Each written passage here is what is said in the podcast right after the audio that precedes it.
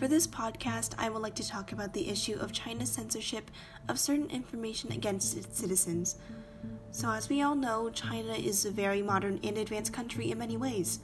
However, the actions taken by the government still remain quite questionable. Whether it be the massacre that occurred at Tiananmen Square, the Uyghur concentration camps, or the internet firewall against Western media, the majority of Chinese citizens and as a result the world, remain oblivious to such knowledge.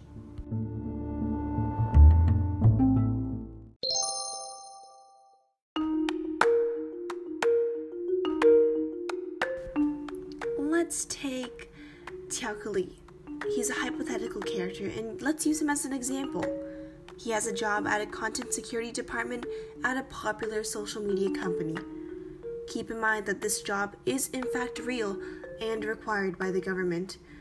His role is to go through hours of footage each day, which was selected by an algorithm which deems it as possibly a threat, and he makes sure that it's compliant with the regulations set by the government of China and takes them down when they are not. The most common of these would be people violating the non smoking policy and restriction against tattoo showing online.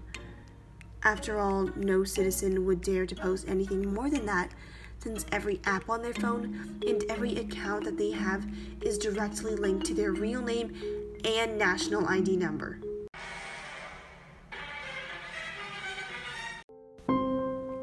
I know, and that makes being anonymous online incredibly impossible. The most Li has ever really contributed would have been when he blocked the usage of this social media app within a certain location during a local protest and prevented news of this protest from spreading to other parts of China. Now, the fact that the government would want to do this raises many red flags, and the fact that they're requiring social media companies to do this is incredibly suspicious.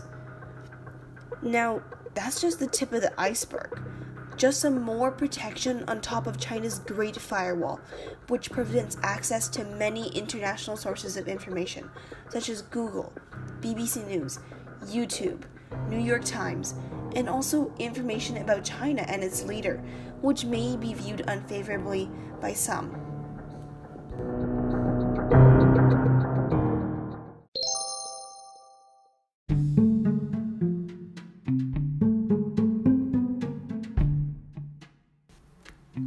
Look at all of this, it can be really easily dismissed as the government simply protecting its citizens from inappropriate content online. However, by preventing this free flow of information, which is so widely accessible in other countries, it is a direct example of modern day brainwashing. By censoring key pieces of information regarding Chinese history, it is clear that China knows that the citizens will not be okay with these past and possibly current actions. With this censoring, it prevents people to hold its country accountable for their actions, change for the future, and provide their own thoughts and opinions on political matters.